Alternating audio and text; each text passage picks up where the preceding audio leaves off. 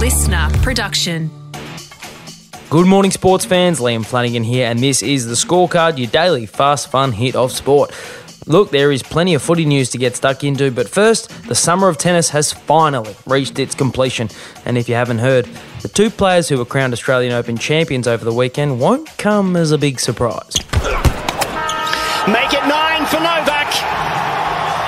A flawless display in the final. Flawless is right. Novak Djokovic decimated Russian opponent Daniil Medvedev in straight sets on his way to a record ninth Australian Open title last night. And while for many Aussies, Djokovic was the last person they wanted to see holding the trophy up, vanquished foe Daniil Medvedev shone a light on the men's world number one in his post match speech that most of us don't get to see. Just to tell you a small story, guys. Uh, first, I practiced with Novak when I was, uh, I think, like 500 in the world or 600 in the world in Monaco, and so he was already number one, won uh, just won Wimbledon and I thought, okay, he's not gonna speak to me or something because uh, the guy was a god for me. And I came there, and uh, because I was shy, so I didn't speak. So he was asking me questions, talking to me like a friend. I was really surprised, and it never changed uh, since I was 600 in the world or four in the world. You're a great sport, great person. So congrats to you. Makes it pretty hard to hate the bloke. That title is Djokovic's 18th Grand Slam, leaving him just two behind both Roger Federer and Rafael Nadal for most Grand Slam victories in men's tennis.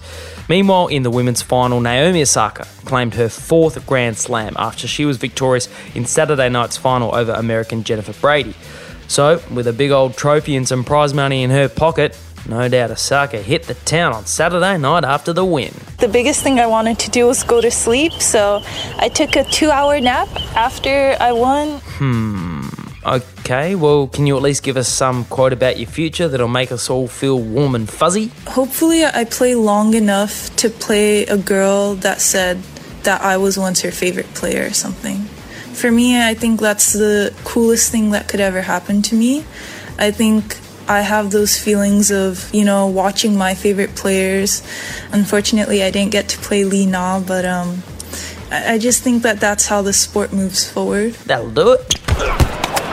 Eight years ago, Buddy Franklin shocked the AFL world. We're here with the Sydney Swans' newest recruit, Lance Franklin. Buddy, how do you feel to finally be a Swan? It's an unbelievable experience to uh, get the opportunity to play with the Swans. A nine year, $10 million deal was the biggest in the history of the game and almost as significantly, saw the game's biggest name at the time move from the AFL heartland Melbourne to the rugby league obsessed Sydney. Felt like a once in a lifetime occurrence. Surely it couldn't happen again. Groundhog Day! Martin to put pressure. Still with Martin. Can he kick a fourth? Oh, he has! What Buddy Franklin was to the game in 2013, Dustin Martin is that and maybe more in 2021. The 29 year old has played 244 games for the Richmond Tigers, won three premierships, a record three Norm Smith medals, and according to his manager Ralph Carr, Dusty bloody loves the Harbour City. The winner is Sydney, Australia. Speaking to the Daily Telegraph over the weekend, Carr said that 29 year old Martin, who's previously lived in Sydney's southwest, loves Sydney and loves rugby league. And in a fun bit of synergy, his contract with the Tigers runs out at the same time the Buddy's mega deal with the Swans is up. So could Dusty pull a Buddy and spend his twilight years in Sydney?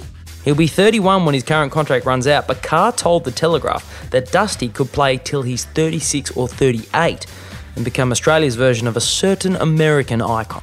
Lombardi Trophy won by Tom Brady, his first as a Buccaneer.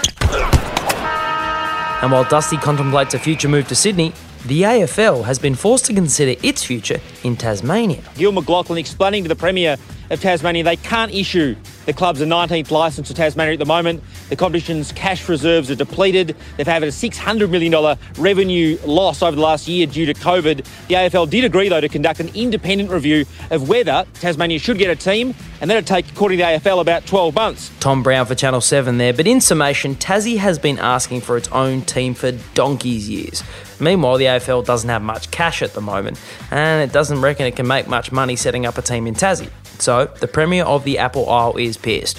But despite the fact his team pockets cash for playing games in Launceston each season, Hawthorn coach Alastair Clarkson would love to see Tassie get their own team. And he thinks the AFL should even go a step further. That's right, it's bigger. Clarko doesn't just want Tasmania to get a new team, he wants the Northern Territory to have its own team as well. Clarko thinks that a 20 team competition where every team plays each other once, plus a blockbuster round where each team plays a big rival. Bob's your uncle, you've got a 20 round season. We're going bigger, like so much bigger. People talk about the price of fame that athletes have to pay, but now we know the price of immortality.